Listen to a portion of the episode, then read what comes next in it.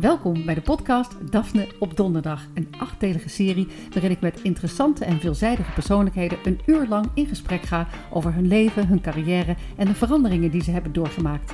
Over twee keer trouwen en twee keer scheiden, hoe je van een faillissement naar je grote succes kunt gaan, de magie van psychedelische paddenstoelen en de negen punten van goed ouder worden. De komende weken ga je het allemaal horen, iedere donderdag in een nieuwe podcast.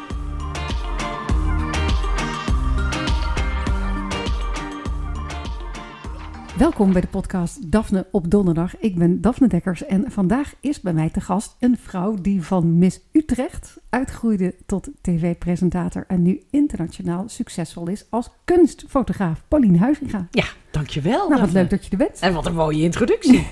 Ja, maar het is ook allemaal waar. ja, die gelogen. Wij, eh, wij kennen elkaar eh, uit het Hilversumse, Ja. zoals dat heet. Eh, en veel mensen zullen jouw naam ook nog uit die tijd kennen als presentatrice van een eh, behoorlijk aantal tv-programma's. Zoals het eerste echte entertainmentprogramma Showtime. Ja, met, Met Albert toen al Verlinde. Albert Verlinde, ja, inderdaad, ja. Ja, klopt. Ik heb Ja. eh, voor dit gesprek nog even op YouTube eh, wat van die eh, oude filmpjes zitten te bekijken. Wat Het- leuk. Ja, het was echt meesterlijk.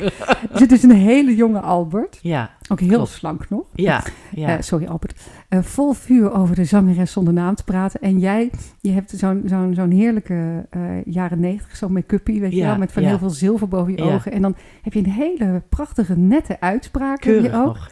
Arnold Schwarzenegger komt naar Nederland. Weliswaar als wassenbeeld, maar toch. Ik denk, kijk, dat zijn de berichten waar we wat aan hebben. ja, maar dat was in die tijd, was dat ook echt nieuws. Tegenwoordig zouden we zeggen, Arnold Schwarzenegger is vreemd gegaan met 800 weet ik veel wat. En dan is het nieuws. Maar dat wassenbeeld, dat maar doen we niet voor. dat doet er helemaal niet meer toe, nee. Ik vond het wel heerlijke, onschuldige televisie. Dat was het ook. En, maar ik was zelf nog ook nog zo jong. Weet je, ik, ik weet nog wel dat ik daar toen naast Albert kwam te zitten. Die van radio kwam. Dus eigenlijk toch al wel een beetje wist hoe je moest presenteren. Hij eh, maakte daarvoor, het was stil op straat. En, eh, ja, en hij was toen al een soort wandelende encyclopedie. En ik kwam uit de schoolbanken. ja, Ja. Dat, was, dat was, het was, zat nogal scheef. En, eh, eh, maar het was wel echt een ongelooflijk leuke leerschool. We hebben wel heel veel plezier gehad. Het zag er ook, het, ja, het zag er bijna uit alsof het zeg maar bij iemand in de achtertuin was qua studiootje en zo. Het was zo gezellig en kneuterig nog allemaal. Het was gezellig en kneuterig, maar wij dachten wel echt iets heel groots neer te zetten. Maar het was het eerste showbizprogramma. dat Dus is natuurlijk ja, ook wel weer ja. zo, ja. Maar ik weet nog wel dat wij daarvoor allerlei banden hadden moeten kijken van Amerikaanse televisieprogramma's. Van zo moet het. Ja, zo moet het, ja. En eh, wij zaten dus ook achter, een, of voor, achter zag ik zijn zo'n blauw schermpje. Ja. En eh, daar werd dan later, werd het er allemaal ingekiet. En eh, ehm, eh, dus het was eigenlijk, het voelde helemaal niet zo knus. Maar ja, we hebben het wel heel leuk gehad. ja, het zag er echt leuk. Ja, je zegt net, eh, ik kwam rechtstreeks uit de schoolbanken, maar je kwam eigenlijk ook uit Las Vegas. Ja. Ja, zeker wel. Ik bedoel, jij bent Miss Nederland geweest, Miss Utrecht, Miss Nederland. Ja. En toen mocht je dus naar Miss Universe Ja, in Las Vegas. ja. En toch kwam ik eigenlijk nog steeds uit de schoolbank hoor. Ook daarna Ja, want nog. dat gaat heel snel namelijk. Ik was inderdaad in eerste instantie... Nou, mijn, mijn moeder had mij opgegeven. Ehm, ehm, ook een beetje omdat ze gewoon niet zo goed wist wat ze met me aan moest. En dat ze dacht, nou ja, weet je, als ze een carrière in die richting krijgt... dan eh, is het in ieder geval van de straat. Oh, was het zo erg? ja, dat was zeker zo. En wat ook wel een beetje meespeelde was dat ze het eh, eh, zelf ook heel erg leuk vond... maar inmiddels daar te veel op leeftijd voor was om Oh, nog het was ook een beetje je moeders droom. ja, het was zeker ook wel een beetje mijn moeders droom, ja. Ja, het was zeker mijn moeders droom. En, maar het was ook wel zo dat ze, dat, ze, ja, dat ze zich zorgen maakte. Want ik deed eigenlijk niet zo heel veel. Ik wist nooit zo goed wat ik later wilde worden en hoe ik dat allemaal moest indelen. En eh, ik was redelijk ambitieloos. Dus ze dacht, nou ja... Dan is- maar misverkiezing. Dat is, ook- Ja, ja, dat is ja, het woord zat er al in, hè, mis. stap. Ja, ja, ja, dan kan je nagaan hoe desperate ze was. Dan maar een misverkiezing. Maar je won ook nog. Je won ook heel Nederland. Ja, En toen, ja. toen, toen moest je dus En naar... toen ben ik naar Las Vegas gegaan, ja. Ja. En eh, dat was met, eh, volgens mij waren we met 73 andere missen. En wij zaten drie weken lang in het Aladdin Hotel in, eh, in eh, Las Vegas. Ik was nog nooit in Las Vegas geweest, dus ik vond het echt spectaculair ja, leuk. dat kan ik me voorstellen. Ik deelde mijn kamer met Miss Jamaica. Huh? Ja, een ongelooflijk mooie vrouw. En eh, ik was natuurlijk toch ook toen al gewoon Hollands glorie. Dus ik, ik, bedoel, ik dacht, ja, de kans dat ik hier hoog ga scoren is redelijk klein. Tussen 73 van die beauties. Dus meer meemaken en erbij zijn. Ja, zeker. En wat ook nog eens een keer zo is, kijk, wij in Nederland, wij nemen dit soort dingen niet zo serieus. En wij zijn natuurlijk wat dat betreft veel te nuchter. Ehm, maar dat is niet ieder land. Eh, er zijn mensen die, die denken, nou, dit is my ticket to freedom, letterlijk. Ehm, en ik weet bijvoorbeeld dat Miss Venezuela, wat, wat best bijzonder was, die werd al een jaar eerder gekozen. En die werd dus een jaar lang getraind om zo succesvol mogelijk te scoren bij de internationale verkiezing. Ja, die Zuid-Amerikaanse landen nemen dat heel serieus. Bloedserieus. En daar kwam jij aan. Welke Ja. voorbereiding had jij precies gehad? Ja. nou, echt. Nou, ik, eh, ik was eh, Miss Universe Nederland geworden in het Sonesta Hotel. Ook heel En, eh, ja, heel glamorous. En ik ben, eh, en dat- is wel grappig eigenlijk dat je me dat nu vraagt. Want wij hadden toen de tijd, eh, moesten we allemaal een cadeau meenemen wat, wat, eh, wat, wat stond voor ons land. En dan zou je bij ons denken, nou, we, we nemen een paar houtklompen mee en we nemen wat tulpen mee. Een en wat spiegeltjes. kostuum. Ja, zoiets hè. En, eh, maar dat kreeg ik niet, eh, want mijn uitzendingen waren geweest bij Veronica. En daar hadden ze toen de tijd een heel populair programma en dat was van Spaan en Vermegen. Oh, En die hadden, een, eh, die hadden een soort van uitspraak. ehm, en dat, dat zag je overal. Het was koud, hè? Oh, Weet je dat met, die, nog? met die gebreide mutsen. Met die ge- nou, die gebreide mutsen, Nee. die kreeg ik mee. nee. Ja, wat, wat dan stond voor het land. Ja, Maar stond je daar echt met een gebreide muts met koud, hè? de muts stond met een gebreide muts. Maar- Dit is een Daphne Dekkers grap, hè? Oh ja, God. ja, ja, ja. Maar ik, eh, ja, nee, dat klopt inderdaad. Ik stond daar met die gebreide mutsen en ik had ook nog sjaals. Ehm, en ik dacht, ja, daar moet ik dus wat van maken. En toen heb ik dus inderdaad wel gewoon eerlijk verteld... van dit is een van de meest populaire uitspraken bij ons... uit, het, eh, uit ons eh, piepkleine landje... waar het echt altijd heel erg koud is. En als, ja, ik kan natuurlijk met tulpen aankomen en, en klompen... maar dat is zo afgezaagd. Eh, als je bij ons komt, als je iets nodig hebt... dan is het een muts en een sjaal. Oh, Nou, god. Dus zo. Maar ja, er waren mensen die kwamen echt met, met, met veren tooien. En, Ja, allemaal en, prachtige kostuums. prachtige vazen. En eh, ja, En jij had koud hè, bij je. ik had koud hebben bij me. Maar het heeft wel gewerkt, want je bent eigenlijk best wel hoog geëindigd, toch? Ja, ik ben uiteindelijk... maar dat had volgens mij niks met die sjaal te maken. Eh, eh, ik ben uiteindelijk tweede geworden, inderdaad. Tweede. Ja, tweede, tweede van die 73. Dat is echt... eh, Ja, belachelijk. Het sloeg ook helemaal nergens op. Het was wel En waar had je het aan verdiend? Nou, echt helemaal nergens aan natuurlijk. Ik Je, bedoel, moet- ja, je, moet, je moet toch nog ook een soort dans doen of zo? Of een, of een talent? Of Ja, we hadden een, een gezamenlijke dans. Ja, want daarom zaten we daar drie weken. We moesten er natuurlijk wel voor zorgen dat we alle 73 tegelijkertijd onze rechtervoet voorzetten als we dat moesten doen. Ik weet het niet. Ik heel eerlijk gezegd heb ik echt geen idee waarom ik eh, daar tweede ben geworden. Echt, I don't know. Ik Ja. heb geen ik, En schrok je echt- er niet van? ja, ja, nou, ja, sterker nog. Ik, had, ik, ik begreep eigenlijk niet zo goed wat er gebeurde. Want het, het was namelijk zo dat eh, we, hadden, we stonden er uiteindelijk nog met z'n drieën.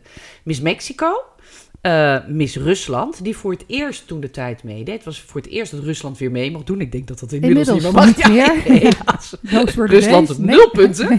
Ehm, eh, en, eh, en ik, zei de gek. En, ehm, en toen werd er gezegd, ehm, eh, eh, nou, de second runner-up, Miss Russia. En nou, daar ging ze. En toen eh, werd er gezegd, en de first runner-up. En ik stond dus daar nog met Miss Mexico, wat overigens een heel klein vrouwtje was. Dus ik stak er ook echt twee, tweeënhalve kop bovenuit. En toen werd er gezegd, eh, en de first runner-up is... Maar ik hoorde dat runner-up niet. Sterker nog, ik begreep eigenlijk helemaal niet zo Ja, goed wat ze daarmee... first runner-up. En Ja. dat je dan tweede bent, dat is best wel... Ja, dat vond ik ook verwarrend. Ja. Verwarrend. Dus jij Maar- denkt, hm, first, first.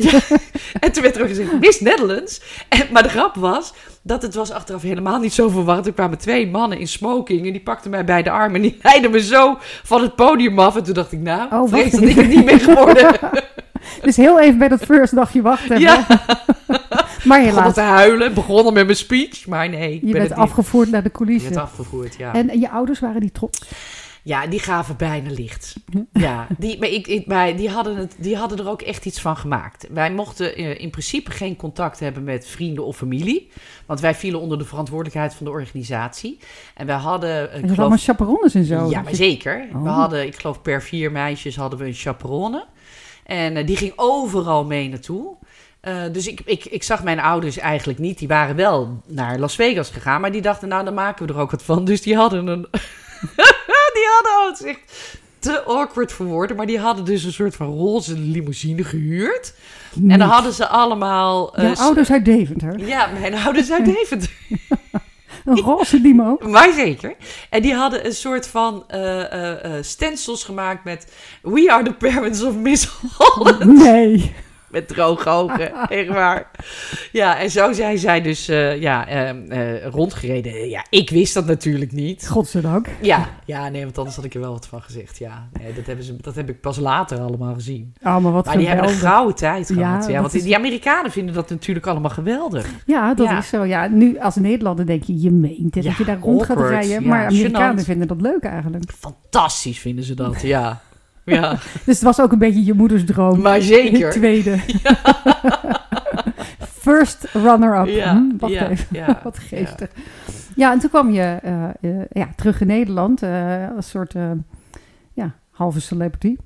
En, Ja, ehm, dat bleek. Ja, Dat, ble- ik, ik bleek dus, nou ja, dat wist ik. ik. Kijk, ik bedoel, we zijn nog steeds heel nuchter in Nederland. Dus ik kwam terug in Nederland en er stond opeens een, een manager. Ik had opeens een manager.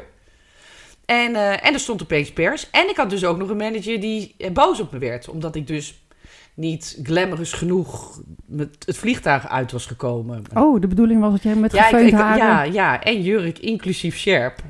Die sjerp had je in de koffer zitten. Ja. ja, nee, ja, sterker nog, ik had een hele grote beker gekregen. Maar echt op zijn Amerikaans, een hele grote, weet je. En, en, ehm, ja, en ik dacht, ja, dat past natuurlijk nooit in mijn koffer. Dus hoe moet ik dat meenemen? Ja, dan maar mee als handbagage. Maar je gaat het ook niet. Je gaat ook niet over het, over het vliegveld met zo'n hele grote gouden beker. Dat is ook nog eens een keer goud. Dus ik had er een soort plastic zak overheen, een vuilniszak overheen gedaan. Want ik vond het echt gênant. Het werd alleen maar gênant Het- daardoor. ja, en mensen gingen ook vragen wat ik daar dan onder had. Mensen werden, werden dan nieuwsgierig en zeiden ze... Wat, mag, ik- mag ik u wat vragen? Wat heeft u daaronder? En toen zei ik, ja, dus ik heb een beker gewonnen met een kruiswoordpuzzel. Jij, Ja. jij zat helemaal niet in de missensfeer. Dat was helemaal niet jouw ding. Nee, nee. Nee, maar je ik, bent eigenlijk een soort van ingerold. ja, ja, gestruikeld meer eigenlijk. gestruikeld ja, ja. ja, nee, maar weet je wat het is? Ik ben, wat ik, het past totaal niet bij me. Tot op de dag van vandaag niet. Eh, maar wat wel bij mij past, is het avontuurlijke. Ik ben Ja. wel heel erg... eh, ik zeg eigenlijk altijd op alles ja. Bijna, bijna. Ik zeg bijna alles ja. en eh, ik, vind, ik vind, ik leef maar één keer. En dat brengt je ook steeds wel in verrassende situaties nou, is, voordat je het weet sta je met Universe verkiezingen in Ja. Las Vegas. En ja. daarna zit je met Albert Verlinde een showprogramma te presenteren. Ja, want heb je dus ook ja op gezegd. Ja, ja, want ik, nou, het, het- ik kwam terug. Dacht ik, nou, wat zou ik nou, zou ik nou eens met mijn leven gaan doen? En, ehm, en toen hadden ze me gevraagd of ik een commercial wilde opnemen in Italië voor een keuken, keukenbedrijf. Dus toen ben ik naar Italië gevlogen. Op, Sic- eh, op Sicilië was dat. Moest nog iets in het Italiaans leren. Nou goed, anyway, anyhow. En, ehm, en toen, werd, toen werd ik gebeld en toen zei ze, wil je een screentest doen voor een nieuw voor een showbiz-programma? Het gaat over de showbiz. En eh, zou, je dat, zou je dan een screentest willen doen? Dus toen ben ik op en neer gevlogen. Vond ik, ook, vond ik zelf ook heel internationaal. dat ik even terug moest vliegen Wat een glamour. voor een screentest. En, eh, en dat deed ik heel slecht. Deed gewoon echt, ja, ik deed gewoon echt heel slecht. Maar ik heb het toch gekregen. Oh. Ja, maar Hoe dat kwam, slecht waren die anderen dan? nou, dat denk ik niet. Maar ik denk dat ze gewoon dachten, nou, we hebben één iemand die gewoon echt wel verstand van zaken heeft. En dat was, dat was Albert echt op dat moment. En iets, om leuk, iets leuks om naar te kijken. Ik, ik, ik wil er echt niet meer waarde aan geven dan dat. Ik ben er later wel meer ingegroeid. Maar Ja, ik ik bedoel, moet zeggen, je bent toch een prima presentatrice geworden. nou, ik hou ook van jou, Daphne. maar het is toch waar? Nee, ik heb het best wel lang volgehouden. Maar het is niet zo dat ik... Ik werd niet opgeleid of zo. Het, ik, ik heb niet een, een cursus gekregen. Er is niemand die mij... eh, ik ben gewoon achter die desk gezet met een, met een, met een panty en een hak. En ik moest, moest autocue lezen. Dus het, Het was in die tijd ook eigenlijk wel een beetje zo. Hè? Ik, bedoel, was ik ben zelf beetje, ook ja. de televisie ingerold. En je werd, eh, dan werd er gekeken of je gewoon lekker kon praten. En Ja. dan werd je achter een desk eh, gezet. En dan eh, was het veel succes ermee. Als, ik, als ik nu zie met alle socials, hoe, die, hoe de jongeren van nu... hoe die al veel meer daarmee bezig zijn... en een eigen YouTube-kanalen En hebben. makkelijk. En, ja. ja, schaamteloos. Iedereen Ja. doet alles veel makkelijker. Ja, ja, ja. Ja, maar jij bent toen nog, ik weet nog wel, want dat, ik weet nog wat ik jou toen voor het eerst zag. Toen was jij het gezicht van Veronique. Ja, Dat werkt met zo'n. Dat is inderdaad. echt, weet, dat weet ik echt. Je bent echt, dat, wat, jij bent echt zo gepresteerd. Maar wat, want waar Daarvoor, kom, wat, eh, heb, wat deed je daarvoor dan? Wat, hoe, hoe Oh, ben op jij de middelbare school eh, ben ik, eh, was een oproep op televisie bij Veronica. Van wil je televisieprogramma's maken bij Club Veronica? Dan kon je door zo'n Oh. hele auditie heen. En ik deed op de middelbare school ook de schoolkrant en het schooltoneel. En ik stond eigenlijk altijd tussen de schuifdeuren. Dus ik dacht van nou, dat is wat voor mij. Het heb ik daar inderdaad audities gedaan. En een hele tijd eh jongerenprogramma's eh, gepresenteerd. Wat leuk, Ja. wat leuk. Maar en hoe waren ze er dan ge- toegekomen om jou helemaal als gezicht te bombarderen? Ehm, nou, ehm, Buiten dat je natuurlijk bloedknap ja, tuur, ja, en ik hou ook van jou. Ik voel hier iets opborrelen. Het, ehm, ja, ik, op een gegeven moment groeide ik qua leeftijd uit Club Veronica. Ja. En toen won ik een modellenwedstrijd. En toen ben ik tien jaar modellenwerk gaan doen. En daarna ben ik weer bij Veronica terechtgekomen. En toen dachten ze, weet je wat, als je hier gaat presenteren, dan, dan doen we jou ook meteen de... Oh, dus jij hebt eigenlijk ook aan een soort van misverkiezing meegedaan.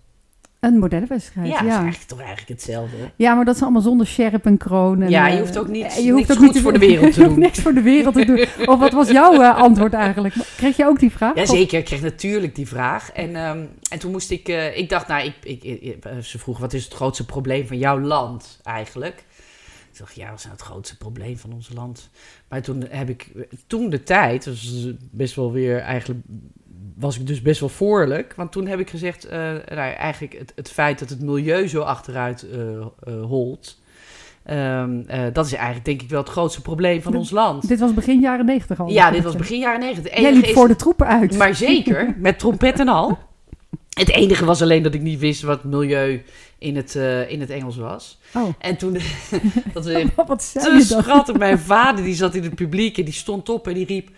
Environment! En ik dacht, wat zegt die man nou? Ik was, zag wel dat hij het was, maar ik, wist, ik verstond hem niet. Dus ik zeg, wat zegt u? Ik zeg u tegen mijn ouders trouwens. Toen zei hij, environment! En toen zei ik, oh ja, dat is mijn vader, die helpt me altijd. Nou ja, ik geloof dat ik daar, dat eh, het ieder- iedereen zo, ah, deden ze, ah. En toen mocht ik weer weg. Ik vind het nog een beter verhaal. Niet alleen die roze limo, maar dit is onze dochter. Maar ook je vader die opstaat Ja. bij de Miss Universe verkiezingen Ja. in Las Vegas. En Ja. die roept, environment Ja. moppie, Ja. environment. En hij, zij zaten trouwens achter de ouders van eh, Miss Mexico, die uiteindelijk Miss Universe is geworden. Dus, en Het was het winnaarshoekje. ze zeiden ook van, nou, het was zo uh, bijzonder, want wij zaten daar eigenlijk een soort in die grote zaal met al die mensen.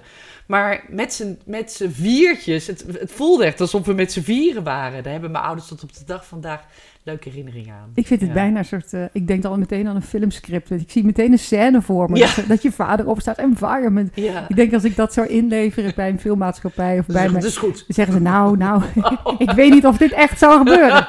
maar, bij jou is het echt gebeurd. Ja. En je hebt een heleboel eh, tv-programma's gepresenteerd. Ja. eh, van Ja. alles en nog wat. Ja. Wat vond je eigenlijk het leukste programma wat je hebt gedaan? Ehm, nou, ik denk toch wel dat ik dan terugkom op Showtime. Ik, Omdat het zo pionieren was. het was pionieren inderdaad. En, eh, en we, 1993, we hebben het en best lang gedaan. We, ik, ik, we hebben het volgens mij zes jaar gepresenteerd. Eerst drie jaar bij RTL en daarna eh, nog drie jaar bij SBS. Eh, we gingen gewoon over, want SBS werd opgestart en toen gingen wij, er werd een deal gemaakt en we, opeens eh, zonden we uit op SBS. Nou ja, prima. En straks komen ze allemaal weer terug. Ja, en straks komen ze allemaal weer terug, inderdaad. Ehm, maar eh, nee, ja, dat, dat, was, dat was gewoon heel leuk. Ik heb daar echt wel heel veel. ik heb daarna nog heel veel programma's gedaan die. Nou ja, nou ja, ja je moet toch je.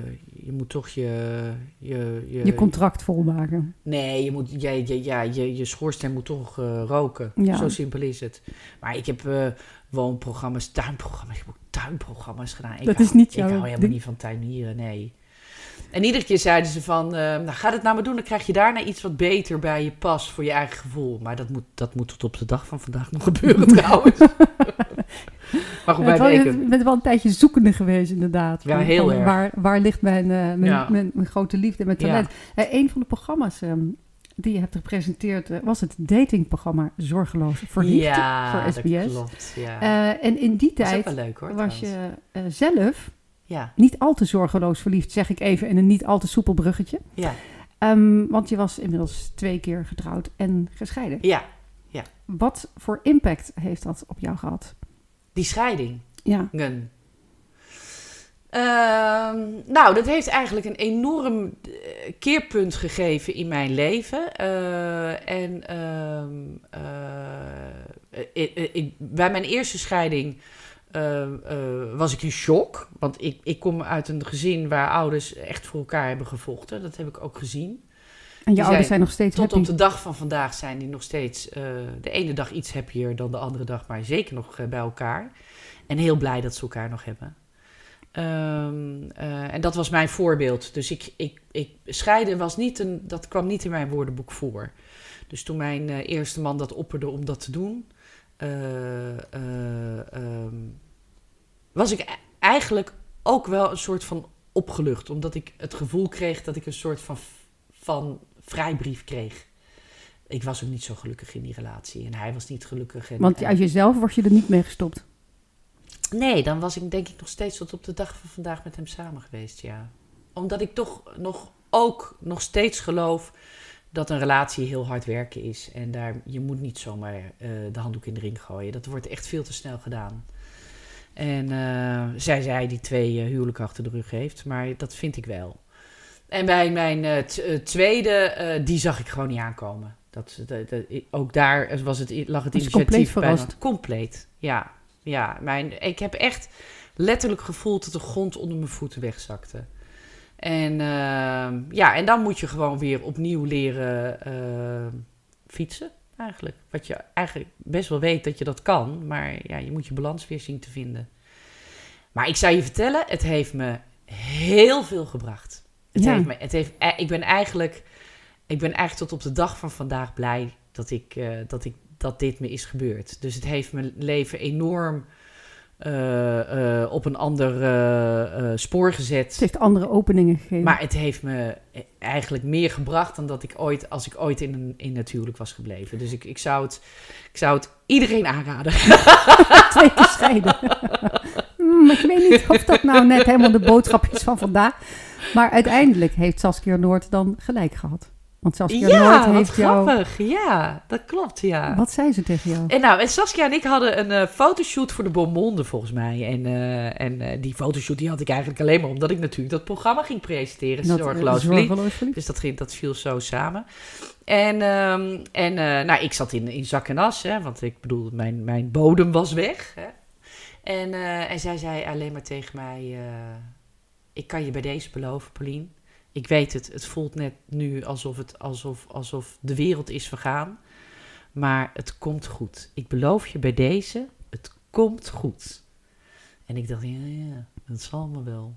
Maar ik denk dat nog best wel vaak aan. Ja, ze Dat heeft dat heel erg gelijk gehad. Ja. Ik denk eigenlijk, achteraf nu ik ouder ben, het komt altijd wel goed. Welke, welke, welk, eh, wel, op wat voor manier dan ook, maar uiteindelijk komen de dingen altijd wel goed. Maar je moet er zelf ook wel wat aan doen. Ja, maar zeker. Je Ja. moet jezelf wel eh, om de zoveel tijd een schop onder je eh, kont geven. En, en je moet kansen blijven zien en openingen ehm, blijven zien.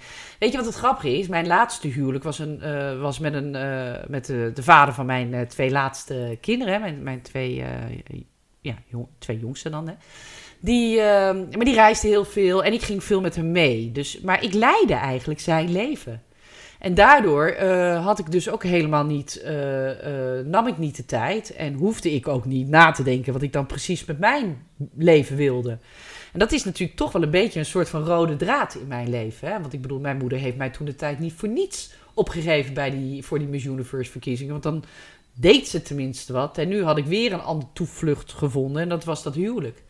Want de En, eh, missen, de missen was eigenlijk een beetje ook je moeders droom. Ze, nou, niet De zozeer- televisie is je overkomen. Ja. En ja. dan in je huwelijken ging je mee op hun lijn. Ja, nou, ik, ik, maar ik, ik, ja, ik, kan het allemaal extern neerleggen, maar ik, het, het kwam mij ook wel heel goed uit. Ja. Natuurlijk. Ik bedoel, ik, ik hoefde echt niet, ik werd niet met mezelf geconfronteerd. Snap je? Ik bedoel, ik ging gewoon mee op de deining van het leven.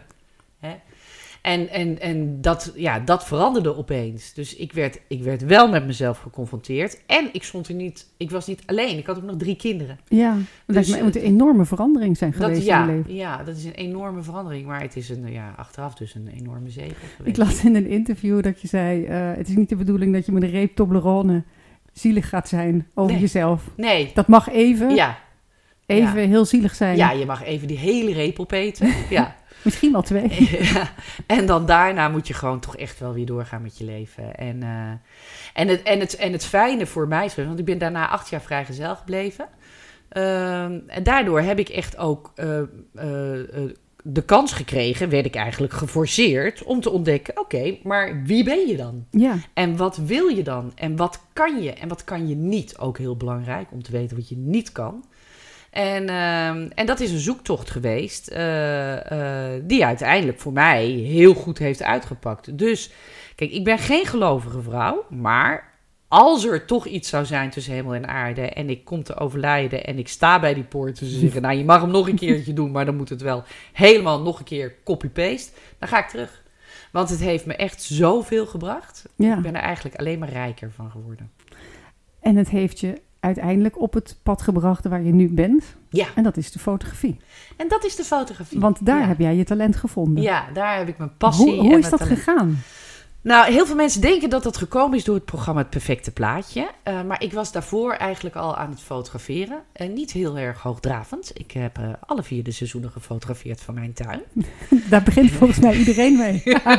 En natuurlijk mijn kinderen. En iedereen die ik zo'n beetje voor mijn voeten kreeg. Maar mijn oudste zoon, die eh, eh, wel al op hele jonge leeftijd wist wat hij later wilde worden. En dat was filmmaker. Die eh, zei, hé hey mam, ik zou eigenlijk wel het ontzettend leuk vinden als wij samen een soort van studiootje hadden. Dat klinkt heel, alsof dat heel makkelijk is. Dat, en dat is het eigenlijk ook. Want ik had een kamertje en dat gebruikte ik als kantoor, maar ik deed daar nooit wat. Dus zelfs mijn ad- administratie deed ik gewoon aan de keukentafel. Dus daar kwam ik nooit. En toen zei hij, als we dat nou eens leeghalen en we verven het helemaal wit. En we nemen een zwarte en een witte en een groene achtergrond. Dan kan ik het gebruiken als chroma key. En dan kan jij het gebruiken voor je fotografie. En, ehm, Klinkt als een plan. en ja, nou, toen dacht ik wel voor mijn fotografie. Hè. Toen zei hij, ja, jij bent altijd met foto's bezig. En je, en je, en je verzamelt in mapjes allemaal mooie foto's. En, eh, nou, en, en, eh, je fotografeert dat. hè. En die camera gaat overal mee naartoe. En toen dacht ik, nou, ik vind het eigenlijk wel leuk. Buiten dat ik het ook ongelooflijk leuk vond dat hij eh, dit aan mij vroeg. Om dit samen te doen. Dus Ja. dat is één. En ik zo blij voor hem ben, tot op de dag van vandaag, dat hij meteen al op hele jonge leeftijd wist: dit wil ik laten worden. Dus dat zijn we gaan doen. En toen ben ik eigenlijk wel begonnen eh, in, de, in, een, in een studio met studiofotografie. En, ehm, eh, en toen werd ik gevraagd voor het programma Het Perfecte Plaatje. Wat aan de, volgens mij aan de talkshowtafel bij Humberto eh, is ontstaan met Marco. Zij hebben het met z'n tweeën bedacht. zijn het bij John gaan neerleggen. En toen is John het gaan maken. Ja, jij zat volgens mij in de allereerste Ja, editie klopt. of niet? De Ja. allereerste editie, ja. Maar dat programma, de, ondanks dat je al bezig was met fotograferen, heeft het perfecte plaatje jou echt wel een bepaald zetje gegeven. Ja, absoluut. Weet je wat het fijne was aan het programma? Is dat, kijk, fotografie is heel ruim. Kijk, je hebt er zelf ook aan meegedaan. Zeker. En je weet nu dat je hebt straatfotografie, je hebt eh, natuur, je hebt eh, macro, micro, modellen, eh, naakt. Eh, nou, noem het op. Onder water, boven water. De hele, het eh, eh, heel palet aan keuzes. En je moet het allemaal doen. En in dat programma moet je het allemaal doen. Ja. Maar dat is zo ongelooflijk leuk. Want je merkt vanzelf wel, oké, dit past me wel en dit past me niet. Wat paste jou bijvoorbeeld in... eh, Nou, ik heb uiteindelijk de naaktzoet gewonnen met de negen. Was ook meteen de... ja, echt. Dat is de enige negen die ik heb gehaald. Ze noemden mij de zes van Dekkers. Want ik kreeg altijd overal een zes voor. Dus maar ik, ben, ik heb het tot de laatste drie eh, geschopt. Ja. Maar eh, die twee die nog over waren, die waren zo verschrikkelijk goed. Oh, maar wat, dit is wel grappig. Dan hebben wij eigenlijk hetzelfde pad bewandeld. Want- Ja, alleen jij had echt talent. En, eh, ik, eh, nee, ik, dus je eh, krijgt geen negen omdat je, omdat je het niet kan. Ja, maar ik ben wel visueel. Dus Ja. ik weet wel wat, wat voor soort beeld ik wil maken. Ja. Maar ik ben heel erg slecht met de techniek. Hoe heb jij dat gedaan? Met je Nou, ik eigen ben, maken ik, van al ben, ik, ben, ik ben niet zo heel erg goed in techniek. Wat jij overigens weet, want je hebt toen bij mij een klein mini-cursusje gevolgd. Ja, ik ben eerst nog van jou gegaan. Ja. Help me. Ja, En jij zei, oh, je moet het gewoon op je gevoel doen. Nou, en dat, dat ik doe ik eigenlijk nu nog steeds. Dus wat ik, wat ik, ik, ik weet wel dat, hè, ik weet wel dat als ik een, als ik een, een, een groot diafragmagetal heb, dat ik dan een onscherpe achtergrond, achtergrond krijg. En eh, dat, dat soort dingen weet ik wel. En ik weet natuurlijk ook hoe mijn ISO werkt. En ik weet ook wel hoe die dingen allemaal met elkaar communiceren. Maar ik puzzel wel tijdens het fotograferen. Dus ik, ik, ik, ik, ik, ik, ik, ik, ik, ik- ja, ik draai wat aan knopjes eigenlijk. Dat is, Maar je hebt wel een poging gedaan, toch? Fotoacademie, om het hele technische deel, eh, om daar een papiertje voor te halen. Hoe verliep dat precies, Paulien? Wat een ongelooflijk leuk spontaan onderwerp snijd jij hier aan, Daphne Dekkers. nou, die ga je hem krijgen. Ja, eh, ik heb inderdaad, eh, nadat ik die studio had gedaan, ben ik naar... toen dacht ik, nou oké, ik heb die studio gemaakt met Paul. En dan is het wel leuk als ik ook echt wel een beetje begrijp hoe zo'n camera werkt. En niet alleen maar een beetje lukraak fotografeer. En toen dacht ik, nou dan ga ik de fotoacademie doen. En eh daar voor die fotoacademie moest je eh, de eerste drie maanden een soort voorcursus doen. En als je dat dan succesvol afronde, dan kon je, kreeg je eigenlijk een, een, een, een, een, vrijbriefje om die komende vier jaar of drie jaar eh, af te gaan maken. En jij was bereid om die vier jaar echt te investeren? Ja, ja, Jij dat, wilde wa- ja, dat was, Ja. ik vond het echt namelijk heel erg leuk. Maar inmiddels ben ik eh 53. Eh, oud ben ik eigenlijk? Oh nee, 51. dat, dat overkomt niet veel vrouwen, hè? Dat ze zichzelf ouder schatten dan ze zijn. Ik vind het een goed teken. ik ben 51, maar toen was ik eh, nou, midden 40 ergens. Nou, begin 40 denk ik. En eh, ik, ja, school was überhaupt nooit zo heel erg mijn dingetje. En ik weet eigenlijk over het algemeen eh, wel of ik iets leuk vind of niet leuk vind, of interessant vind of niet interessant vind. En ehm, eh, eh, op, op, kleinere basis, hè? niet grote levensvragen als wat willen je laten worden als je groot bent. En, ehm, eh, maar ik wist wel van, nou, ik wil wel een beetje richting de fashion-achtige, eh, mode, reclame-achtige kant op. Maar daar moest ik bijvoorbeeld ook leren, noem 10 architectfotografen. Nou ja, Daar heb je niks mee. sorry, daar heb ik, en daar ga ik ook niet, ik bedoel, zoveel ruimte is er niet meer over. Ik bedoel, ik ga dat, daar ga ik niet opslaan. Ik wil namelijk gewoon, ik wil wel een beetje doelgericht werken. Dus ik heb, ik, het is een heleboel excuus voor het feit dat ik die eerste drie maanden niet heb gehaald. En ik gewoon eigenlijk de fotoacademie af moest. En ik hem dus niet heb mogen doen.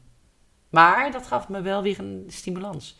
Want toen dacht ik, nou, dan leer ik het mezelf wel. Ja, En ik, dat ik heb dat dus ook in een interview van jou gelezen. Dat je zei dat je daarna nog gemotiveerder was. Ja. Ik vind dat eigenlijk wel een leuke karaktereigenschap. Weet je wel, En je zou ook kunnen denken, mm, ik weet zelfs het voorprogramma van de fotoacademie eh, heb ik niet gehaald. Nee. Misschien moet ik iets anders gaan doen. Maar jij dacht juist, nee, Ja, nu nee, ga maar ik het juist anders doen. zou ik ook niet meer in de liefde geloven. Ja, dat is toch? waar. Twee scheidingen, Ja, twee, kijk, ik zit nu toch alweer, alweer een hele tijd in een nieuwe relatie. Nee, maar ik- nee, dat, dat is natuurlijk, dat is, dat is ook wel zo. Maar kijk, als je iets echt heel graag wil, dan denk je, ja, je, vier jaar een opleiding, dat is best wel lang, vind ik. En, en als je dan ook nog allerlei dingen moet leren die ik eigenlijk, waarvan ik dacht, van, ja, dat daar Want je wordt natuurlijk heel breed opgeleid. Maar je je, wordt heel breed jij, opgeleid. jij wist is- al eigenlijk wel wat je wilde. nou, ik wist wel welke kant ik op wilde. Maar het is net zoals met een kunstacademie. Als je daar naartoe gaat, dan, ja, dan, dan, dan gaan ze gewoon wel... Ze, ze, ze, ze, ze maken je eerst helemaal weer tot de grond gelijk. En dan bouwen ze je opnieuw op. En daar, is, daar zit echt wel een filosofie achter. Alleen daar had ik helemaal geen zin meer in. Ja, maar op een gegeven moment zijn we er ook te oud voor. Ik We hoeven niet meer afgebroken te worden, Nee, weet je wel. We wel willen nu nee. eigenlijk alleen maar gewoon dingen doen die we leuk ja, vinden. Ja, ja, dus toen heb ik een kortere weg gekozen. En dat is... eh, en nu gaat iedere eh, zichzelf respecterende fotograaf eh, in de beugels. Want die roept dan, wat, zo kan je het niet doen. Maar ik heb eigenlijk alles geleerd via YouTube. Ja, YouTube. ja via- zelfstudie. Ja, heel veel zelfstudie. En echt uren, nachten aan één stuk door eh, geleerd. Maar wel gericht. Dus als ik dan dacht, ik wil weten eh, hoe ik een, een goede portretlichtopbouw doe in mijn studio. eh, dan eh, zocht ik dat op en dan ging ik aan de slag. En dat kan je allemaal vinden. Ja, je kan alles vinden. Je Ja. kan alles vinden, Daphne. Als je het maar wil zoeken. Als je het maar wil zoeken. Ja, ja. Dat heb je gewoon... Dat, je hebt eigenlijk die vier jaar helemaal zelf gedaan. Ja, nee, ze- ik bedoel, eh, eh, de- ze draaien zich om in hun graf daar, hè? Als je dat zegt. Ja, we zijn hier wel een beetje is- met heiligschennis Ja, bezig. ja, wel een beetje heiligschennis. Maar eh, in, mijn, in mijn optiek wel, ja. Ja. En wat is Ja. daar uitgekomen? Wat, wat is een echte Paulien Huizinga? Hoe heb je je stijl ontwikkeld? Nou, dat is heel moeilijk om dat te zeggen, hoe ik, want ik, dat doe je niet bewust. Kijk, het is er, fotografie is toch wel de manier waarop ik fotografeer. Dus ik, ik, ik doe geen opdrachten, ik maak eigen werk. Ehm, en dat is, dat, ja, dat, dat, dat is pure creativiteit. En het, het is niet zo dat je, althans ik werk niet vanuit een bepaald beeld. Ik zou dat wel willen hoor. Ik, ik, dat is iets wat je nou bijvoorbeeld echt op de fotoacademie leert. Dat je een onderwerp eh, eh, kiest. En dat je dan vanuit dat onderwerp eh, iets creëert. En, Maar maak je wel moodboards of maak je... ja, ik maak wel moodboards. Maar ik heb bijvoorbeeld een, een fotograaf, Ilona Langbroek. Die, die, ik vind dat zij echt adembenemend mooi werk maakt. Zij is ook cum laude afgestudeerd van de fotoacademie. En ik zie echt wat zij doet. En dat is, dat, eh, dat- en dat heeft, dat is dus niet technisch. Hè? Dat is, de techniek, daar, daar hebben we het helemaal niet over. Maar het is wel dat ze een, een verhaal vertelt met haar fotografie. Dat is wel iets wat ik mezelf echt nog wil gaan leren. Wat ik tot nu toe doe, is ik maak mooi beeld. Ik, kan, ik, kan, ik durf echt wel te zeggen dat ik mooi beeld kan maken. Maar zij vertelt een verhaal. En dat is, dat is wel iets waar ik nog naartoe wil. Dus ik, ik wil me hier zeker nog in doorontwikkelen. Maar je bent heel succesvol met je fotografie. Ja, ik ga hartstikke goed. Waar heb je allemaal al geëxposeerd? Eh, ik heb ge, eh, geëxposeerd nou in, in Nederland. Ik heb pas eh, vorig jaar in, op Park Broekhuizen geëxposeerd. Maar ook in Milaan en in Parijs en op Venetië en L.A. En ja, het, gaat, het gaat echt wel... eh, Het is gaat wel goed. heel bijzonder ook dat je veel succes in het buitenland hebt, hè? Ja, nou dat, dat is eigenlijk be- een bewuste keuze geweest. Omdat ik eh, eh, dacht, ehm, eh, ik kom hier uit de televisiewereld. En ik had al redelijk snel in de gaten dat de televisiewereld niet serieus wordt genomen in de kunstwereld. Dus eh, je moet niet denken dat je van presentatricetje opeens eh, fotograaf kan Van worden. zorgeloos verliefd. Ja. Dat je dan in Ja. de kunst kan. Ja, dat kan niet. Hè. het natuurlijk eigenlijk gewoon wel kan. Nou ja, Het gaat om het gevoel. Maar zeker. Het gaat om het gevoel en het gaat ook of je iets maakt wat andere mensen mooi vinden. Toch? Ik Ja. bedoel, eh, maar goed, dat, is, dat, dat, dat, dat, dat, dat kijkt een beetje op elkaar neer. En, ehm, en toen dacht ik, ja, dat gaat, het, ik denk niet dat het me snel gaat lukken. Ook omdat ik merkte dat mensen wel ook veel commentaar hadden op het feit... ja, maar ja, voor jou is het zo makkelijk. Ik bedoel, eh, jij komt overal zo makkelijk binnen. Dat lijkt me een ingewikkelde spagaat. Want aan de ene kant heb je de galeriehouders, die neem je dan misschien niet serieus, want je komt van SBS. Ja, Maar aan de andere kant denken mensen dat het je allemaal aangedragen wordt. Van, ja, Ja. Het is geen wonder dat jij succes hebt, want je hebt al een bekend hoofd. En Ja. in die spagaat, ja.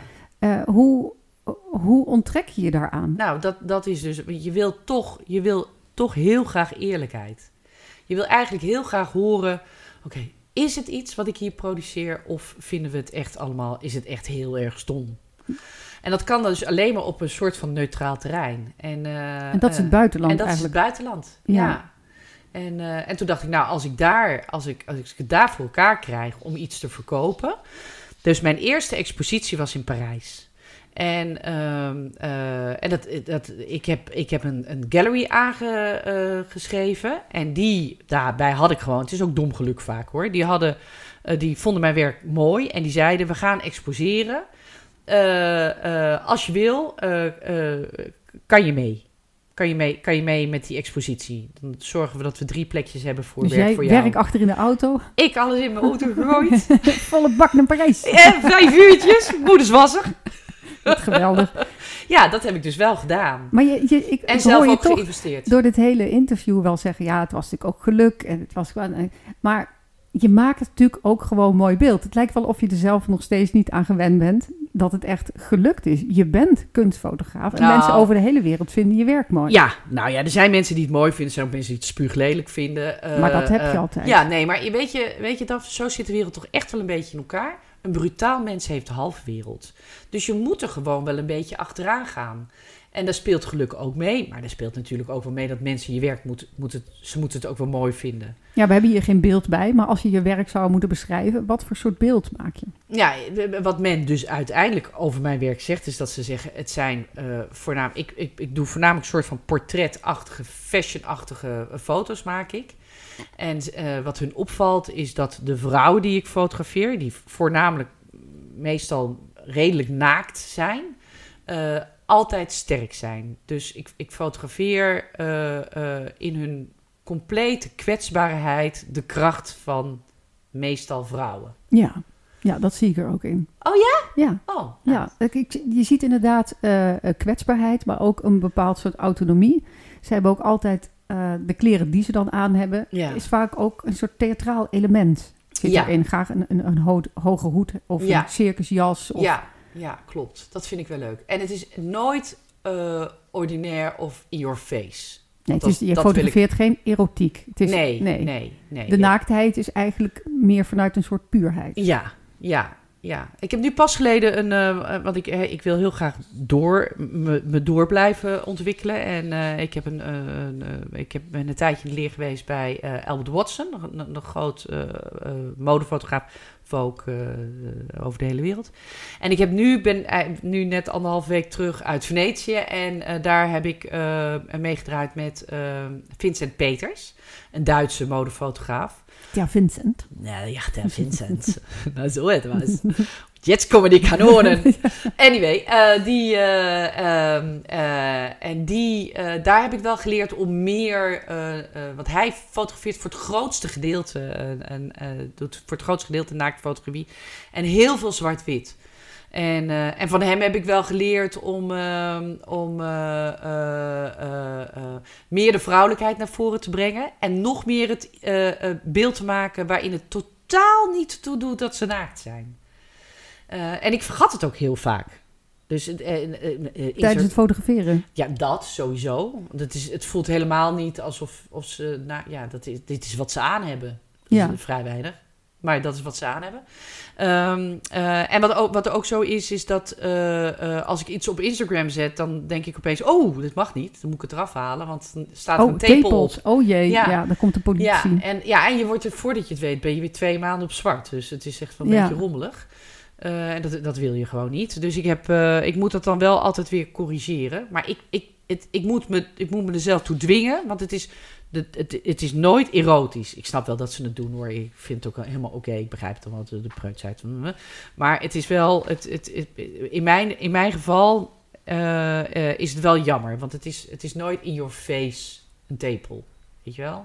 Nee, een tepel is ook gewoon een onderdeel van een lichaam. Ja. Kijk, het zijn natuurlijk allemaal van die Amerikaanse bedrijven, weet je. Zo'n Instagram en zo'n Facebook, die zijn allemaal zo hysterisch als het over een blote tiet gaat. Ja, Terwijl het, terwijl het juist, ja, het past heel erg bij het beeld. Ja, het past wel bij het beeld, maar ik zou ook nooit een vagina laten zien. Snap je? Dus, dus ik, ik, en ik snap ook wel dat je. Ik wil ook weer niet dat kleine kinderen geconfronteerd worden met als we alle tepels eh, goedkeuren, dat we dan ook de richting de pornografie, dat dat allemaal heel makkelijk te verkrijgen is. Ja, het Dus heeft er meerdere ergens- kanten, ja. Ik snap het ergens ook wel weer een beetje. Het is alleen wel heel jammer, want ik- zelfs LinkedIn eh, eh, haalt gewoon eh, dingen weg eh, die ik publiceer, terwijl ik dan denk, ja, weet je, dit is wel dit, dit staat gewoon notabene in een magazine. Dus ik had een publicatie, ik had een interview in een, in een magazine.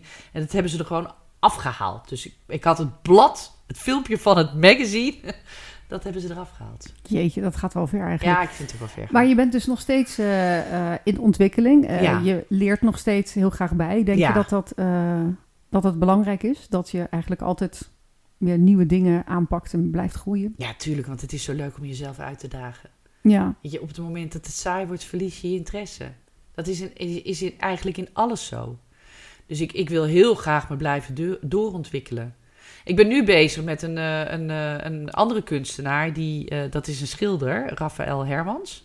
En ongelooflijk leuke, leuke, woeste man is dat. En die, zo schildert hij ook. En ik, ik, ik ben nu aan het kijken of wij samen iets kunnen maken. Het is heel leuk om die, om die, om die twee ja. creaties bij elkaar te ontwikkelen tot één werk. ja. En hij kan iets wat ik niet kan. Ik weet niet of ik iets kan wat hij niet kan. Maar hij kan in ieder geval iets wat ik niet kan. En dan die twee samen te voegen. Dat, Dat, vind ik zo leuk. Dat heb ik ook geprobeerd nu in mijn werk met een, ehm, een eh, bronzen specht. Ik had een werk dat was beschadigd. was eh, beschadigd teruggekomen van een expositie. En toen dacht ik, ja, het is heel zonde, want dan kan ik er dus niks mee. En toen heb ik er uiteindelijk eh, extra gaten in gemaakt en extra beschadigingen aangemaakt. En heb ik uit boetseerklei een, een specht geboetseerd. En die heb ik aan het werk vastgemaakt. Waardoor het dus eigenlijk het Van schieten, ja, ja. En ik heb het gegoten uh, vlakbij bij Nijmegen. Hoe heet nou? Nou ja, goed, dat is heel gezellig voor de podcast. Iemand die gaat zitten nadenken. Maar um, uh, heb ik het, heb ik het gegoten inderdaad. En toen daaraan vastgemaakt. En dan krijg je dus die twee disciplines. Dat vind ik wel heel leuk. Heel 3D wordt het ervan. Ja. Hé, hey, maar bronschieten, de, de, de, heb je jezelf dat ook via YouTube geleerd? Hoe je een bronzen specht maakt en hoe je gaat nee, dat, dat, kan ik niet hoor. Nee, wat ik wel kan is dus... Ik, ik, kan het boetseren, dat lukte me dus wel goed. Dat doe ik gewoon vanuit een plaatje. En dan kan je wel ongeveer... Ik kan dat, althans ik kan het wel ongeveer inschatten of die verhoudingen een beetje kloppen. Uh, maar dat gieten zelf, nee. Dat, dat, de gieterij maakt dan een mal. En die mal die gebruiken ze dan uh, uiteindelijk om daar de uh, brons in te gieten. En dan zij hebben het ook gepolijst. Dat, dat ik vind het eigenlijk wel een, een mooie gedachte. Dat een, een, een werk van jou wat is beschadigd, dat je... Het is een beetje wabi-sabi-achtig, weet je? Dat de beschadiging, dat je daar dan weer iets moois nieuws van maakt ja. door het met brons. Ja, want ik vond het zo zonde. Ja, wat, ja. wat jij nu noemt is wat, wat, wat ze bedoelen met die... Ja. Hè, dat als potjes uit elkaar, uh, dat je die scherven dan aan elkaar plakt... maar dat je dan het goud ertussen Ja, doet. zo'n Japanse... Ja. dat je het met goud maakt en dat, dan, dat wat gebroken was... dat het een nieuw leven krijgt. Ja, ja, ja, dat, ja, dat is eigenlijk wel een beetje hetzelfde idee erachter. Ik vind het gewoon heel zonde dat er dan niets meer mee gedaan kan worden... En, uh, en, ik, en, en ik heb eigenlijk altijd de behoefte om, die, om, om, om er iets bij te doen. Dat vind ik eigenlijk het frustrerende aan fotografie. Dat het, het is niet, je maakt niet iets unieks. Je, daarom, daarom kan ik echt jaloers zijn. Nou, ja, wel toch, omdat jij het maakt. Uh, ieder is het. Ja, oké, okay, maar ik kan, het, ik kan het, het printen tot Sint-Jutmus. Dat oh, doe ik niet, je, ja. want ik, ik, hè, ik, ik verkoop alles in een beperkte oplage. En is dat, ik heb één werk dat is helemaal compleet uitverkocht. Dat kan ik dus ook nooit meer, want ik ik, ik verkoop altijd met certificaten. Dat kan ik dus ook nooit meer printen. Maar je zou het in principe wel weer kunnen printen. Ik bedoel, een schilderij kan je maar één keer maken. Dus, uh, maar goed, het is, uh, is, stom eigenlijk om te zeggen. Want ik bedoel, een gipsen of een, uh, een, een, een, een, een specht van brons kan je zo weer hergieten. Dat is ook weer waar. Ja, dat kan gewoon. Dus ik ga bij jouw werk nog een keer op posters zien. In de IKEA? Ja, ja, ja. of wil je toch liever een beperkte dat, oplage? Nee, ja, ik denk niet dat ik dat uh, snel ga doen. Nee. nee. nee. Er zijn mensen die er heel goed in, in zijn en die dat heel goed uh, kunnen. En ook heel leuk vinden. En het ook een eer vinden. Maar dat is niet de hoek waar ik... Uh, waar, ik waar, waar komen jouw schilderijen terecht? Of jouw kunstproductie? Ja, toch wel gevarieerd. ik breng mijn werk trouwens ook altijd zelf. Dus daarom zie ik ook altijd... Oh ja? je ziet ook waar het komt te hangen? Ja, behalve als ik dus de grens over moet. Dan, dan wordt het een, een probleem. Maar in Nederland breng ik het altijd persoonlijk. En uh, het zijn over het algemeen wel. Uh, nou kijk, mijn, mijn werk is niet goedkoop. Dus het, het zijn wel mensen die het kunnen betalen. En die, die over het algemeen ook van kunst houden. Um, um, en, en daar lever ik het af. Maar dat zijn alle soorten maten en leeftijden. En, en, en, en eigenlijk ook wel allerlei soorten budgetten. Want er zijn mensen die ervoor sparen. En er zijn mensen die, uh, die het gewoon in één keer zo uh, op tafel kunnen leggen. Maar... Wat bijzonder eigenlijk, hè? Dat je, dat je een tijdje terug zei... Um, dat als je deze scheidingen niet gehad had... dat je dan dit hele pad waarschijnlijk niet ja. gelopen had. En dat alles wat je de afgelopen jaren hebt meegemaakt... Ja. en de groei die je zelf Ja. hebt doorgemaakt... Dat uit de pijn en het verdriet en het gemis... dat daar uiteindelijk zoiets moois uit voortgekomen is. Ja, en dan wil ik eigenlijk. Dat, die, die, die, die, die afslag was dan de scheiding. Dat had ook van, hadden ook allerlei andere dingen kunnen zijn. Hè? Ik vind eigenlijk nog, ik vind eigenlijk nog ietsjes groter maken. Ik vind het zo bijzonder dat het leven vaak uh, zo loopt. Weet je, mijn dochter die is dan bijvoorbeeld nu twee keer uitgeloot voor een studentenvereniging in Leiden. Ja. En uh, dikke, dikke tranen. En nu zei ze, nou, ik ga me niet nog een keer, want ik heb het nu helemaal gevonden. Ze heeft allerlei leuke banen. En ze, de studie gaat goed. En ze heeft leuke vrienden. En ze zegt, ja, eigenlijk heb ik het helemaal niet nodig. En dan denk ik, wat leuk dat het leven dat leven, dat, dat, dat, dat heeft een pad bewandeld. En als jij daar niet op gaat, ja, dan, dan veroorzaken wij wel uh, gedoe. Ja, waardoor je toch die weg vindt. Ja, waardoor je toch. En bij mij was het dan de scheiding. Bij haar is het dan het uitloten van die studentenvereniging.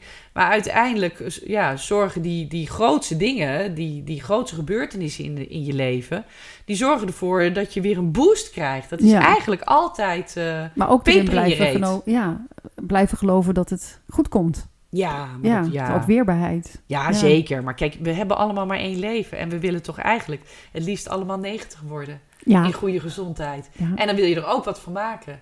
En dat, dat, dat doe je niet als je in die hoek blijft zitten met die eh rol. Met die Toblerone. Wel lekker. Want eh, nou ja, toen jij binnenkwam, toen eh, eh, had je ook een cadeautje bij me voor me. De keramiekpotjes. Ja! Want je bent nu, eh, zeg niet dat je weer op YouTube iets geleerd hebt. Nee. Maar je maakt nu ook prachtig keramiek. Wat is dat nou weer, Paulien? Ik bedoel, houd het dan nooit op Eh, met die van- creatieve inval. Niet vanzelf. Nee, niet vanzelf. Eh, eh, ja, dat kwam eigenlijk omdat een vriendin van mij die was, die zei van, ik vind het leuk om iets te doen en iets creatiefs. En, ik, en mijn fotografie is natuurlijk eigenlijk, ik ben eigenlijk wel altijd afhankelijk van iemand anders. Dus ik ben eigenlijk altijd afhankelijk van een model. Dus als ik denk, oeh, ik heb zin om nu iets te maken, hè. Dus ik, Ik voel een creatieve vibe. Heb je andere mensen bij nodig? heb je iemand nodig. Dus je bent altijd van iemand afhankelijk. En toen zei zij, zullen we, eh, zullen we gaan potten bakken? Serieus. Ja, dat zei ze. Potten En ik dacht, wij gaan potten bakken. Tuurlijk, want ik zeg namelijk op altijd alles. Ja, ja. Dus eh, wij zijn naar Amsterdam. We hebben bij het Amsterdam Kleinbedrijf hebben wij een, eh, een cursus gevolgd. En ik bleek dat dus zo leuk te vinden. Het is zo ongelooflijk leuk om te doen. Ehm, ja, en dan sla ik eigenlijk ook wel weer door. Dus ik heb meteen een tweedehands draaischijf gekocht. heb uiteindelijk ook een oven aangeschaft. En ik zit En nu op, over ja, ik zit nu op de gevorderde cursus. bij het Amsterdamse zeker. Want dat blijkt ook nog te bestaan. Ja, ja. Maar ik moet eerlijk zeggen, pottenbakken. eh, ik, ik ken het eigenlijk vooral uit, eh, uit Ghost. Ja, ja. Eh, velen met u. Vele met u, ja, dat is het eerste beeld dat in me opkomt. Maar het lijkt me ook heel erg zen op een of andere manier. Die Ja. natte klei en dat draaien en die organische vormen. En is het, is het ook iets rustgevends? Ja, het is heel rustgevend, dat is ten eerste. En ten tweede is het ook zo dat ik het heel erg lekker vind dat ik het kan doen wanneer ik daar zin in heb. Dus als ik denk van nou, ik heb nu even wat tijd vrij, dan ga ik gewoon achter die draaischijf zitten en dan kan ik kopjes, plantenpotjes, ja, je maakt alles. Hè? Ik heb hele mooie potjes van ja, je gekregen. ja, ja, ik had er eentje gevonden en ik, ik wist dat jij zo'n zo'n penisvaas Ik heb had. een, ik heb een, ja, het is design, hè, mensen. Het is design. Ik heb inderdaad een penisvaas. En daarnaast heb ik nu een soort borstpotje. met ik, heb, ik had het, we blijven in die het, het, tepelhoek het, zitten. het bleek een soort tieten, tietje. Ja, en dan, want dan, ik zit nog wel in de fase dat het per ongeluk ontstaat. Hè? Ah, Het- ja, het is nog niet zo dat We noemen het gewoon organische vormgeving. Ja, en, dat, en het, het past wel. Maar je hebt het ook Paulien's potterie genoemd. Staat er Ja. op. Meteen een naam ook. Ja, ja, ik ben niet, ik weet niet, ik ben niet gewoon, van- ik ben nooit gewoon van het half werk. Als ik, het, als ik echt iets wil, eh, dan ga ik er ook voor. Ja. Ja, en we hebben nu ook eh, eh, in mijn dorp waar ik woon, hebben we een hele goede chocoladewinkel. En, eh, en daar ging ik iedere keer naartoe met een potje. Die liet ik dan vullen met chocolaatjes. En dan nam ik dat naar iemand mee naartoe. En, ehm, eh, en toen dacht ik, en iedereen reageert er steeds zo van, oh wat leuk. Heb je dat potje ook nog zelf gemaakt? Ja, dat potje ik zelf gemaakt. Dus toen zei ik van, zal ik niet voor jullie gewoon potjes maken, zodat jullie bij wijze van spreken met een, met een, met een bijzondere feestdag eh, dat dan kunnen gaan verkopen? Zei ze, ja, dus nu heb ik 40 bakjes gemaakt. En het is allemaal een beetje net iets anders. Ja, ze zei, ja, dat kan, want ik kan niet, ik kan dus niet, ik, ja, want als je dat wil, dan moet je gewoon naar een eh, Chinese fabriek gaan. En bij- mij zijn ze allemaal, ze hebben allemaal een andere... andere Maar dat is ook de charme, denk ik. Ja, Maar als ik het zo hoor, hè, dan de fotografie op Ja. je 43ste nog een keer ontdekt. Je bent Ja. nu 51. ja. Eh, het, het 3D eh, bronschieten en nu dus de keramieke potjes die je ook nog weet te slijten. Heb je haast? Omdat je zo Eh. laat eigenlijk je, je talent hebt gevonden, heb je, denk je, ik Eh. moet nu, het moet nu allemaal gebeuren. Nou, misschien heb ik... Ik weet niet of ik haast heb eigenlijk. Eh, maar ik, ik, ik merk wel dat als ik... ik ik merk wel dat als ik iets leuk vind, dat ik niet ga zitten wachten. Of ga zitten afwachten. Dat doe ik niet meer, nee. Dus... Nee, dat, dat, dat, dat doe ik. ik. Met alles wat, ik, wat, ik, wat, ik, wat er op mijn pad komt waarvan ik denk dat lijkt me leuk. Volle bak. Ja, dan ga ik... Ja. Ja. Maar als Ja, ik het dus zo hoor, dan is het net ik- ja, ik snap alsof dat je dat zegt soort eigenlijk. luikje is opengegaan Ja. dat die creatieve energie naar alle kanten op stroomt. Ik denk ook wel dat ik een beetje besmet ben. mijn moeder is namelijk... Mijn moeder heeft een, een, een, een jeugd gehad... dat ze eigenlijk voor het grootste gedeelte in een kindersanatorium heeft gelegen. Zij heeft een eh, scoliose, dat is een vergroeiing van de ruggengraat. En vroeger wisten ze nog niet zo goed hoe je daarmee om moet gaan. Eh, tegenwoordig, eh, ik heb bijvoorbeeld in mijn jeugd een corset daarvoor gekregen. Dus ik, ik liep in een corset. Ehm, maar zij werd in een bed neergelegd eh, met gewicht aan de voeten en aan haar hoofd en om Jeetje. middel. In de hoop dat ze dan in een soort van gipsenbak recht zou groeien. Ehm, eh, waardoor ze dus echt een, een groot gedeelte van haar jeugd heeft moeten inleveren. En bij haar merk ik altijd enorm veel haast. Dus het is zo grappig dat jij nu deze vraag aan mij stelt. Dus ik, ik denk dat wij dat wel, dat het een beetje in de familie zit, dat haastige gevoel. Ehm, eh, en ik heb dan niet in het ziekenhuis gelegen, maar omdat ik natuurlijk heel lang zoekende ben geweest eh, in mijn leven, denk ik dat ik misschien ook wel een beetje haast heb. Het zou wel de cirkel mooi rondmaken. Ja. Ja, Is het eh, misschien ook een groeiend zelfvertrouwen wat je hebt nu je ouder wordt? ja, dat zeker. Oh ja, absoluut. Ik weet heel goed wat ik wel kan en wat ik niet kan tegenwoordig. Ja, heb jij toch ook? Ja, op een gegeven moment dan eh, kom je op een punt dat je ook weet wie je bent. En waar je, Ja. waar je kracht ligt en zo. Ja, je hebt ook wel wat meer scheid aan de wereld, toch? Ik bedoel, vroeger zou ik zeggen pottenbakken, pottenbakken. Nee, dat doen alleen maar heel veel oude mensen. En dan, be- en dan ben ik natuurlijk voor mijn, voor mijn kinderen sta ik al met één been in mijn graf. Maar, dat ben ik natuurlijk Maar niet. keramiek klinkt ook beter Ja, dan dat klinkt, ja, vind ik ook heel lief dat je dat zei. Maar het is gewoon pottenbakken. En, eh, maar ik, ga het nu wel, ik ben het wel gaan doen. En het is ook niet zo dat ik het nu heel stiekem doe. Ik Nee, je vertel het ook gewoon tegen je. Ja, wel, ja, ik vertel het ook gewoon tegen je. Dus je, bent, je wordt ook een... Ja, weet je, ik bedoel, er, is, er is maar één iemand die je gelukkig kan maken in het leven. En dan ben jij uiteindelijk toch echt zelf. Dus... eh, eh, En vind je het verder leuk, het ouder worden? Oh ja, ja ik, vind het, ik vind het heel fijn om ouder te worden. Ja. Ja, ik ben echt heel, ik ben heel dankbaar dat ik het kan. Tot nu toe. Ik bedoel, ik moet nog naar huis rijden. Maar ik ga ervan uit dat ik... eh, ik hoop echt dat ik, dat ik nou in ieder geval in de tachtig ergens word. En, eh, en ik vind het, wat ik het allerfijnste vind aan ouder worden... is het feit dat je, dat je gewoon eh, steeds meer van jezelf gaat houden. Eigenlijk. Ja, en accepteren.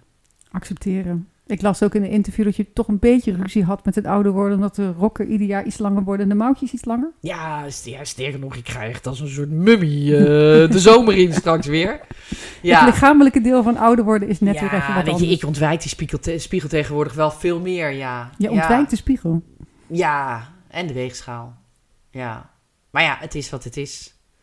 Ik potbak me wel te plotten. Dat is ook sexy, toch? ja, maar er zeker.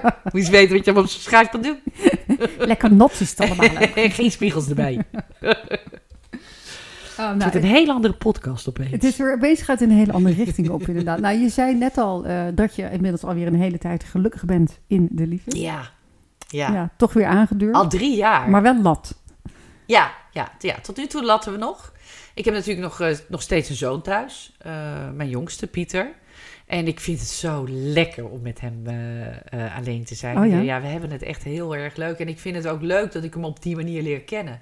Want hij heeft een, een oudere broer en een oudere zus boven hem. Die eh, net zoals hun, moeder niet echt op hun mondje gevallen zijn. Dus het was altijd veel...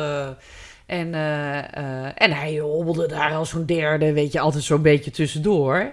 En eh, ik leer hem heel goed kennen nu. Ja, Dus je ik hebt nu alle aandacht, zeg maar, voor eentje. Ja, en hij leert mij ook kennen. Dus het is, het, het, het, het, is echt een, een, een, een, een, eh, een, eh, een, een wisseling. Een heel andere dynamiek dan. En het is zo leuk. En ik zou je vertellen dat, nou ja, je weet het zelf ook. Ik bedoel, we hebben ze lang niet in ons leven Ja. dan wel. En dus ik geniet zo heel Het is erg. wel leuk als er nog eentje Ja. thuis is, inderdaad. Ja. En eh, het feit, je, je twee huwelijken, je twee scheidingen, alles wat je daarvan geleerd hebt, eh, heeft dat ook nog invloed op de relatie die je nu hebt? Sta je anders, zeg maar, in, in relaties? Ja. Of, Ja, ja, ja, ja, zeker. Kijk, één is het natuurlijk zo dat eh, Ronald heeft geen kinderen. Eh, eh, dus dat, dat, dat, is, dat is al, dat is, vind ik stiekem best wel een beetje een rijkdom. Eh, want we hoeven ons alleen maar te focussen op die van, van mij. En zo snel die de laatste ook het huis uit is, dan, dan zijn wij met z'n tweetjes. En er gaan ook geen kinderen meer komen, want dat is echt onmogelijk. en, eh, eh, en dan kies je echt voor elkaar. Weet je, dus het is, het is wij, wij- ja, ik, heb erop, ik, ga niet meer, ik ga niet meer trouwen, ik ga, niet, ik ga geen kinderen meer op de wereld zetten. Ik, ik ga gewoon heel erg gelukkig worden en blijven met, met hem. En ga je nog mee op de deining van iemand anders? Nee, natuurlijk echt never ever, nooit meer. Ben je een makkelijke partner nu? Makkelijker dan vroeger? Of misschien... Nee, ik, ben, ik, ik, sta niet, ik geloof niet dat ik in relaties bekend sta als makkelijk. Ik ben een lastig pakket en ik heb ook altijd overal een mening over. En ik, eh, ik steek het ook niet onder stoel of bangen. En, eh, Nou, dat is in ieder geval Nee. niet saai. nee, nee, nee, ik ben niet saai. Nee, ik ben niet saai. Nee, maar ik, nee, dat, nee, dat doe ik niet. Maar ik vind, ik vind dat, en dat probeer ik mijn kinderen ook te leren. Weet je, wat ik net ook al zei. Ik bedoel, er is maar één iemand die je echt gelukkig kan maken. En dat ben jij zelf. Dus je zult toch altijd voor jezelf moeten kiezen. Ook binnen een relatie. En dat zeg ik ook tegen Ronald. En Ronald doet dat ook. Dus ik bedoel, het is van ons beiden eh, onze, eigen, onze eigen keuze om met elkaar te zijn. En als dat eh, uiteindelijk niet meer eh, eh, leuk uitpakt, dan, nou, dan, dan gaan we allebei weer een andere, andere weg. Het is, wat- dan is wat het is. Ik weet inmiddels dat ik heel goed kan watertrappelen. Ja, jij komt weer op je pootjes. Ja, ik kom zeker op mijn pootjes terecht, ja. En als laatste vraag ehm, vraag ik eigenlijk aan iedereen in deze podcast. Als jij nou terug kon in de tijd en de jonge Pauline Huizinga nog iets zou kunnen meegeven, een advies of iets waarvan je wist dat je het eerder had geweten, wat zou je dan zeggen? Ja, dan zal ik toch wel zeggen van, ga eens naar je creatieve kant kijken. Dat zou ik toch wel doen. Ja, Ik denk de reden dat ik zo lang heb gezocht eh, ehm, eh, waar mijn kwaliteiten lagen en wie ik nou precies was, eh, heeft te maken gehad met het feit dat mijn creatieve kant eigenlijk nooit is aangesproken. eh, in mijn jeugd niet, maar daarna ook niet. maar ook niet door jezelf. Nee, ook niet door mezelf. Maar Ja. je zei ook, wat zou je jezelf zeggen? Ja. En dan zou ik dat toch echt wel, eh, zou ik mezelf daarin echt wel stimuleren. Want ik heb er zoveel plezier van. Ik geniet Ja. er zo met volle teugen van. Maar je ogen gaan er ook van stralen. Ja. Als je het erover hebt, als het keramiek is of een bronzen specht of je fotografie. ja, het is je echt- gaat er helemaal van twinkelen. Ja, ik word er heel gelukkig van. En dat betekent niet dat ik nooit meer televisie zou doen of zo hoor. Dat, eh, dat niet. Maar ik zou het wel, ik zou het bijvoorbeeld fantastisch vinden om een leuk televisieprogramma te doen wat met creativiteit te maken heeft. Dat zou ik, dat zou ik, dat zou ik echt heel erg leuk vinden. Maar eerst moeten er nog potjes eh, gemaakt worden. heel veel. En voor, foto's. voor het chocola. Ja, nee, die zijn af. ja, die zijn af. Nee, maar er moeten nog wel heel veel foto's gemaakt worden. Ja. Ja, ja, er moet nog echt, ik moet nog heel veel foto's maken. Ik ben nog helemaal niet klaar. Hartstikke mooi. Dankjewel. Jij ook. Ik vond het heel leuk. Ik vond het ook gezellig. Je luisterde naar de podcast Daphne op donderdag in gesprek met Paulien Huizinga. Wil je meer weten over het werk van Paulien? Ga dan naar de website paulienhuizingaphotography.com. En wil je meer van mij lezen? Ik heb net een nieuwe bundel uit met 75 columns. Hij heet De Zorgen zijn voor morgen. Klik ook even op de volgbutton, dan blijf je op de hoogte, want volgende week is er weer een nieuwe Daphne op donderdag. Tot dan!